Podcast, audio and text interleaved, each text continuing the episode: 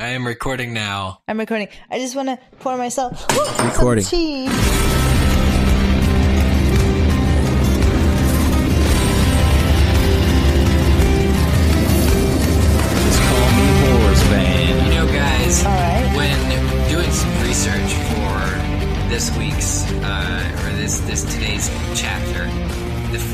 Pick on somebody your own size came came to mind. Actually, that's funny.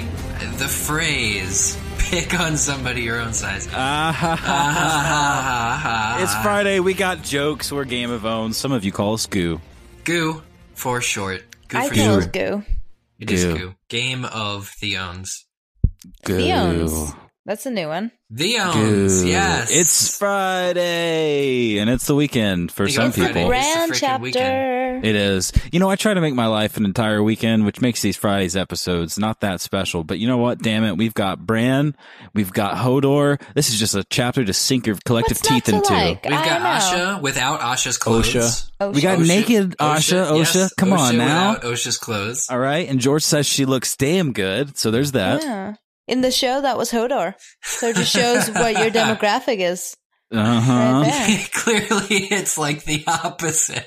I bet Hodor could touch the bottom of the pond. Yeah, yeah. Yeah, probably. Without even... Well, not with his legs. Oh. Well, we're here in righteous fashion because, um, like we said, it's another chapter. And Bran is helping Hodor do things. Mm-hmm. I guess it's the other way around, but yes. He's helping Hodor go about his daily tasks, yes. My brain is scrambled jelly today. Yes, you know, it's funny because I'm reading um, just sort of a summary to recap because I read this uh, yesterday instead of today, and uh, I read White Harbor as White Hodor. So it's like...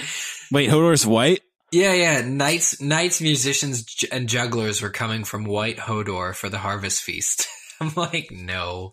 That didn't work out. There was a sign in France, you know, that was, it was like Horod something, and I read that as Hodor every time. So yeah. It does happen. Mm-hmm. You're going to go to the eye, eye appointment, eye doctor soon? Lady Hornwood, Lady Hornwood, Lady Hodor. Ho- Hodor would. It is an exciting time for Winterfell right now, and it's something that we, again, missed out on the show, but they're having their own little celebration inside the walls. Yeah, it's hard to celebrate when Ned is, uh, the memory of Ned is so recently fresh on everybody's minds. Yeah. I, I really liked in this chapter, though, how... You, you you got to learn what everybody's role was, all these different families of the North that were coming for this celebration, but also really they're pledging their allegiance yet again to, to Bran, and Bran being tasked really with trying to figure out how to deal with all this. I mean, he has great counselors in, in Rodrik Cassel and Maester Luwin, but really, at the end of the day, all this kid wants to do is go outside and play. Well, yeah. Come on, Micah. He's almost a man grown. He's mm-hmm. eight. Think about it. It's time to time sit down. Time for play is and, over. And yeah, yeah, totally. Here's some matters of state. The kids in this series grow. I mean, it's kind of, it's funny not to go off on too much of a tangent, but you know how like we talk about how winter lasts forever and stuff like that?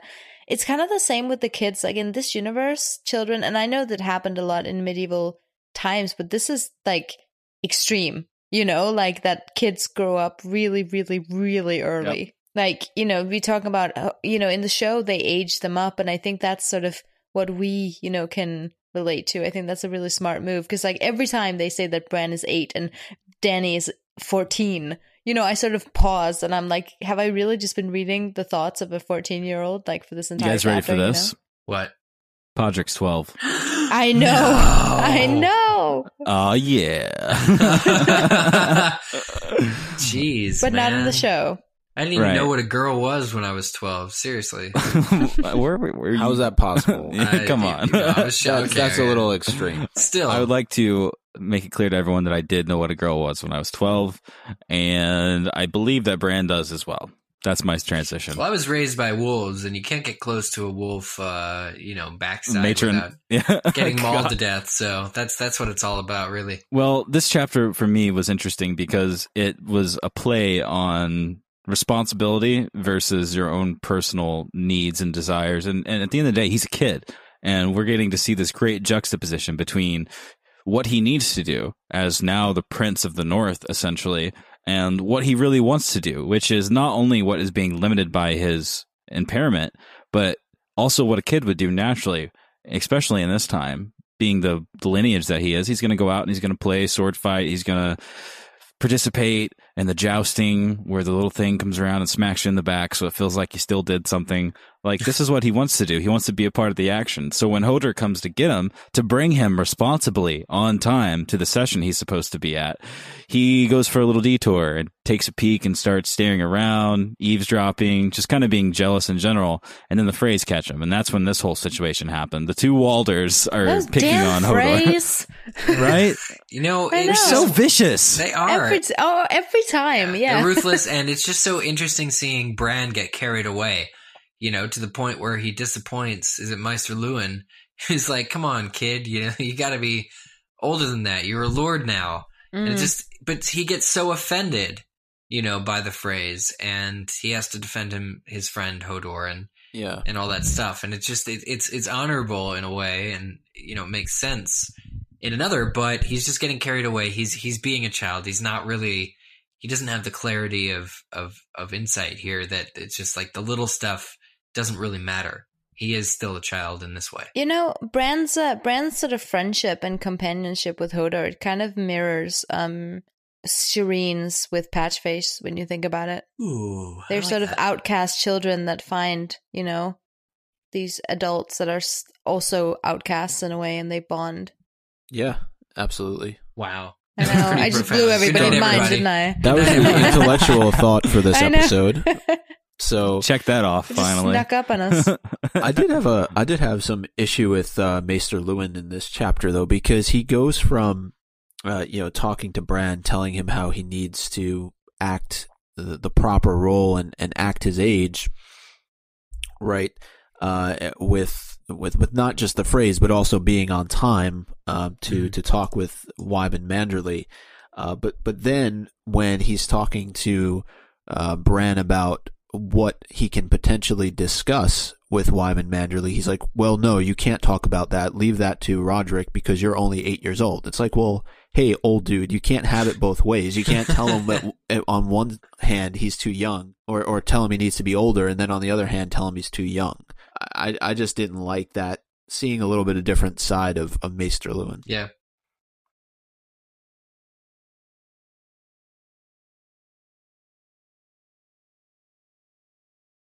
Mm-hmm. Yeah. Yeah. Yeah. We we have to talk about that. Well, luckily we have a podcast. Bolton. We do. Oh, oh my God. Let's talk about it on there. I have a great point. We should remember it for when we record. Oh, Raise hold on. the point. Yes. Oh, shit. We're recording. Go um, on.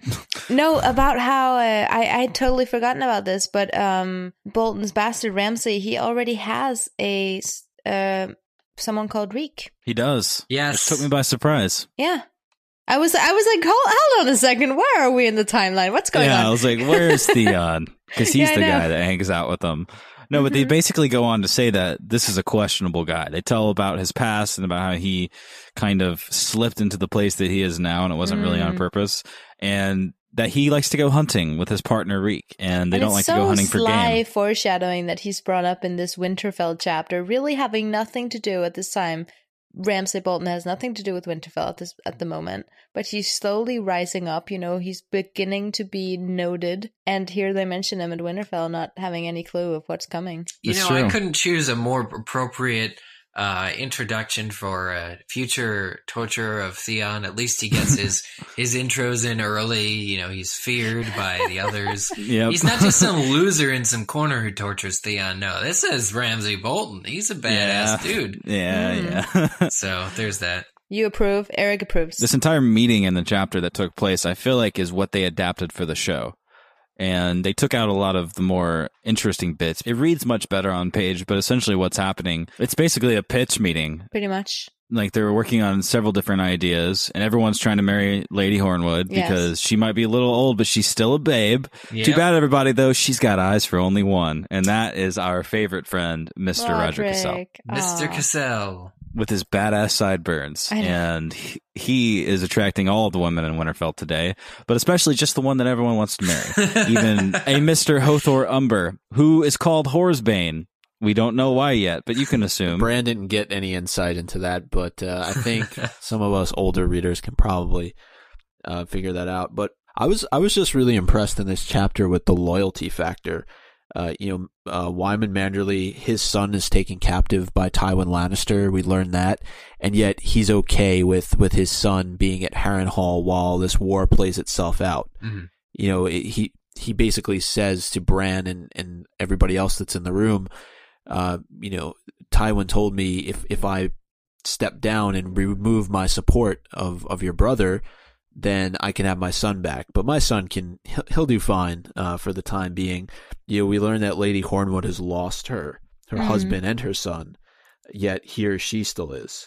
We we hear you know, about I, a lot of losses in this chapter. I mean, it was sort of, you know, just reminds you of the reality that they live in. You know, when Rodrik Cassel was like, yeah, I had like four daughters and now I only have one left, and my brother had a couple of, of sons and they're all dead too. Yeah. It's just like, oh wow. But they give their lives in service of this king. I mean, it'd be sh- mm. like they're inst- they're not dissuaded from supporting the Starks. Still they do, which is yeah. what's so cool about it, is that they decide not to, you know, engage uh, Tywin Lannister's um, offer, you know, for instance, to, to him. And uh, in general, it's just, um, They're they're sticking it to the man. They they continue to support the Starks when the Lord at Winterfell is his eight year old Bran. Yeah, and they're talking about things like finances and shipbuilding and taking care of wildlings who are running around at Eastwatch by the sea. Yeah. Meanwhile, Bran's just wondering when he can get his allowance money, you know, for the week to go buy some chocolate camel's balls. It's a real, it's a real matter of perspective. Of Lord course. Lord Wyman's a smart guy, though. He's basically pitching to Bran and hoping that the eight-year-old agrees. He's like, "So here's what we got to do: we're going to build a mint at White Harbor, and we're going to establish a currency, and we're also going to build a, a ship's fleet with said currency, so you can go attack anyone you want." And Bran's just sitting there going, "I could totally be the captain of a warship." And Maester Luwin's like, "All right, we're going to pass this one along to Rob." And but it's just funny because this is the top level of government working in action for the Kingdom of the North right now. And if you think it's any different than the government we have now, you'd be sorely mistaken. It's probably about the same thing. Doesn't printing money decrease the value of the money? Like, how can they just mint a new coin and have that be valuable? I don't really understand that. It worked here in the U S, or yeah, we did do it all it. the time. Yeah. Oh, okay. Just print more money. But in this chapter, you just get a real picture of the business and some of the tactics that's going on in the North, and and really you get kind, it's kind of like an update chapter. You get an update on what's going on with all the major power players in the North. Mm-hmm. Mm-hmm. Well, and it's interesting because I don't recall hearing about these power players before, which is cool because it's shedding more light on the North. You know, just a couple chapters ago we heard all about the Bear Island Mormonts, and now we're hearing about well, All of well, the characters. Mormonts were mentioned also in this chapter, too. Yeah. When the evening comes, Lady Janela arrives. She is not a Ninja Turtle, but she does arrive and begins to tell everyone about what exactly the Bastard of Bolton is doing. And essentially what's happening is this. He's establishing an army, and he wants to go after certain people's lands. So when this boring meeting is over for Bran, because he's not having a very good time with it, he gets on Hodor's back, and he carries him off to the God's Wood. Why? To go see his wolf. And the wolf isn't alone. Shaggy Dog's there, who precariously oh, yeah. slinks away. Yeah, doesn't want to come there. Yeah, what a jerk mm-hmm. face. So Osha surprises everybody. Well, yes. Bran thought he was alone. Hodor right. took him to his favorite spot by the water, and he's like, she's just like hiding there. Not right. Boom! Naked lady out of the water. Yeah. She's like, you've never seen someone without clothes on before. He's like, that's silly. I've seen p- plenty of people without their clothes on before. Just people not as scarred as you are. What happened? Yeah. Yeah. Mm. What happened? She's like, what was her line? It was great. She's like, oh no. When he asked her if it's cold, she's like, I suckled icicles when I was a youth, you know, like seriously, I'm hardened. No, she's, she's great. She's a great addition to this scene because she takes him out of a place of enjoyment and makes him talk about things that he doesn't want to talk about. For instance, the dreams. She asks him if he's still having the dreams.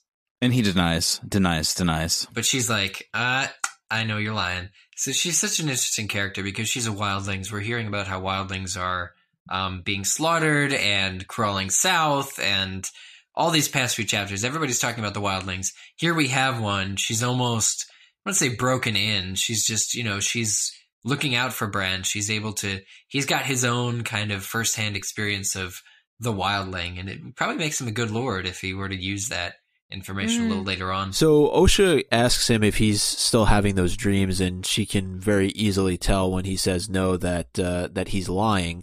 Uh, and and really you know, dreams play an important part in this chapter, as they always seem to do with Bran, because of what happens at the very end. And, you know, he's, he's in the midst of this conversation uh, with somebody that he actually knows and is friendly with um, from, I guess, the, the his his much earlier youth. Uh, he's clearly only eight years old, but somebody that he's grown up with, Cley Cerwyn, uh, yet another character whose father uh, or family member is captive, but you know, he shows up represented the uh, the Cerwyn family, and all of a sudden, uh, he he mentions the Kingslayer, uh, mm-hmm. and and this story about how Joffrey isn't really, you know, King Robert's son; he's actually a product of incest, and this just triggers something within Bran, and, and he has to go lay down. And, you know, it, he has like a almost a moment of shock, right? Yeah, and and that leads into the dream where we're led to believe that he finally has learned the truth about what happened to him when he fell from that tower. Yeah, he that's climbs. A really interesting end. Um, it's a sort of a cliffhanger end. It's very different from a lot of the other chapter ends in this in the book so far. I'm more interested in the dream, though. I think that um, like the weirwood is calling to him. I think that's really, really interesting. Yeah, and basically the, the dream that he had before he was awoken by the people that came to visit was like all of the things that he appeared to not have much interest in that entire day, mm-hmm. where it, all it was just like, okay, well, he's going to build ships. The land's going to be traded here. This is how we're going to fight the wildlings. Like he basically figures everything out. And then this happens. And I just thought it was interesting because for a moment whenever the golden person was like reaching out to him in the tower, I thought it was like some sort of god or something, but it turned out to just be Jamie. Yeah. Because I can see how you would make that mistake. Him. Yeah. Yeah. It was funny though. Yeah. Yeah. I, I Bran's dreams, we know, are an integral part of the series, and, and we've learned from uh, Benioff and Weiss that really they're the only dreams that are included, probably barring a few exceptions here and there, in the T V show. So that means they're just even more integral to the overall plot. Yeah, they're pretty much the bee's knees. I mean, whatever whatever source they're coming from, they're uh, it's pretty aligned with what's going to happen to the characters. I just got Jenny in the Block in my head. It's Jenny from the Block.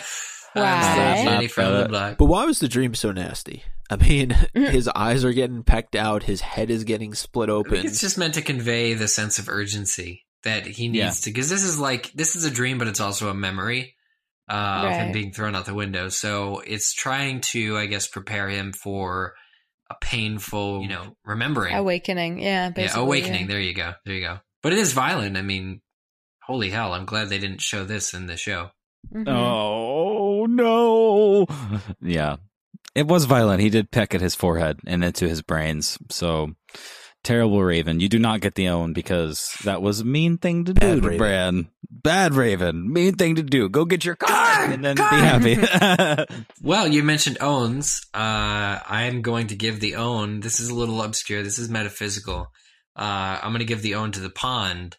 That does not have a Pond. bottom. Bottomless ponds. Got a thing for him, Eric? I do. I think that uh, we did mention, though, that if Hodor were in there, it would be a different situation.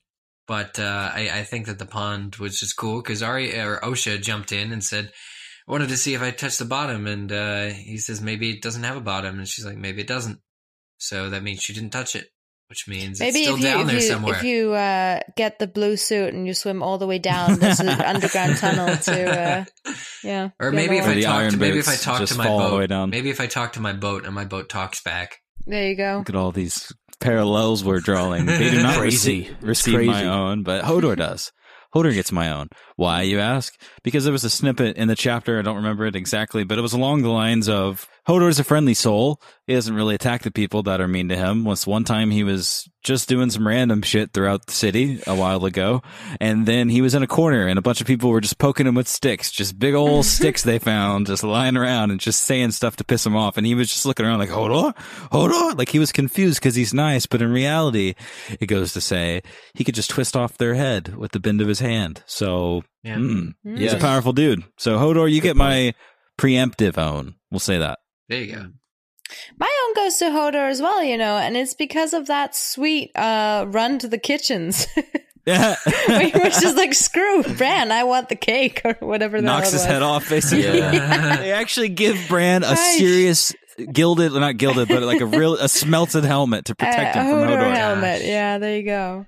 There you go. Perfect. My own has to go to um, Sir Roderick, and uh, and so when him and Bran are having that conversation, and and Bran is thinking that oh, Rob is going to marry this Frey girl, and that's going to mean that even these two little douchey kids who are running around here right now are going to have more right to the throne than I will. And you know, Roderick tells his story about his his daughters and his brother's sons, and he says, "When we speak of the morrow, nothing is ever certain." And you know, it's just him telling Bran, "Hey, look, nothing's guaranteed, so don't think that you can't become what you're meant to be." Mm-hmm. All I saw, all I heard there was the theme song of Reading Rainbow. You can go anywhere. Voice. You can do anything. Do anything. If you email us Take or tweet us. Yes. Yes, of Literally course. Anything could happen. Anything.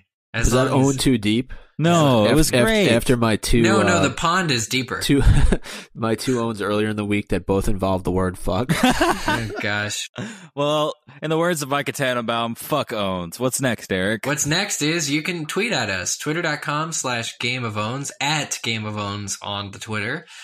And if you want to email us, you can email us contact at gameofowns dot com. We ask for owns. We ask for comments. We ask for suggestions. Love letters. We ask for marriage proposals and all of that other good stuff that you might be doing in your email inbox with others. Do that with us. We've seen a lot of uh, Game of Thrones wedding cakes. We've shared some of those on our Facebook, uh, facebook.com slash gameofowns. They seem to only be growing in numbers despite the fact that Game of Thrones does weddings a little differently than we may hope uh, for our own. But I've seen actually quite a few new wedding cakes that are Game just of Thrones. Just be with the band. That's the safest Be thing. With the band. I'm going to have a metal detector when I get married. I'm just like, all right, let's walk through here, everyone, please. Yeah. This are you way. Wearing mail? Are you under under under that doublet? Are you wearing really? It's actually a male cummerbund is what it is. Yes. Nice. Or my corsage will turn into a shield. I don't have a corsage. My boutonniere is a... Uh, secretly a microphone. And of course, uh, you can uh, head on over to iTunes and leave us a nice little rate and review. In the month of August, nothing less than five stars is acceptable.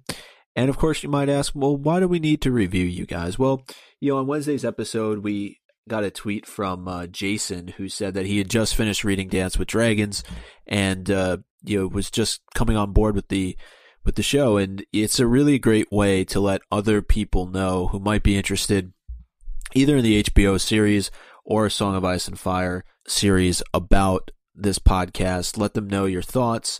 Uh, also a great way to let us know. You can leave suggestions about uh, segments perhaps we could do in the future.